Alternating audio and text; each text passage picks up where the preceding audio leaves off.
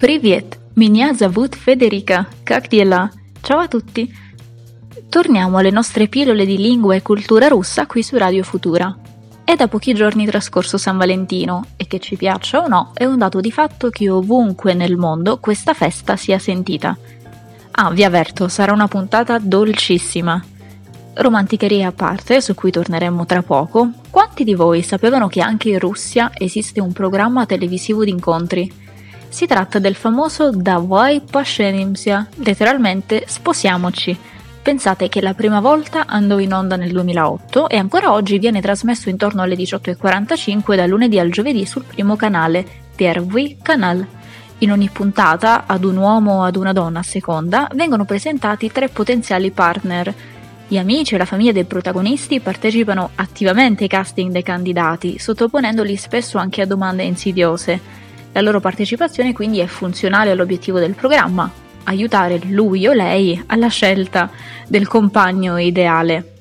Se siete curiosi provate a cercarlo. Com'è che si diceva? Paese che vai, programma che trovi? Forse. Fiori, cioccolatini, biglietti a parte, provate a ripetere come alcune di queste frasi e chi lo sa, magari un giorno possono anche tornare utili. La più gettonata non poteva che essere «Я тебя люблю». «Я тебя люблю». «Ti amo». Nel caso di un amore a prima vista, per enfatizzare, potremmo anche dire «С первого взгляда». «С первого взгляда». Letteralmente proprio «al primo sguardo». Мне хорошо с тобой. Io sto bene con te. Я думаю о тебе. Io ti penso. Я скучаю по тебе. Tu mi manchi. Insomma, все как обычно. Sempre le solite cose. Tolstoj diceva: Без любви жить легче, но без нее нет смысла.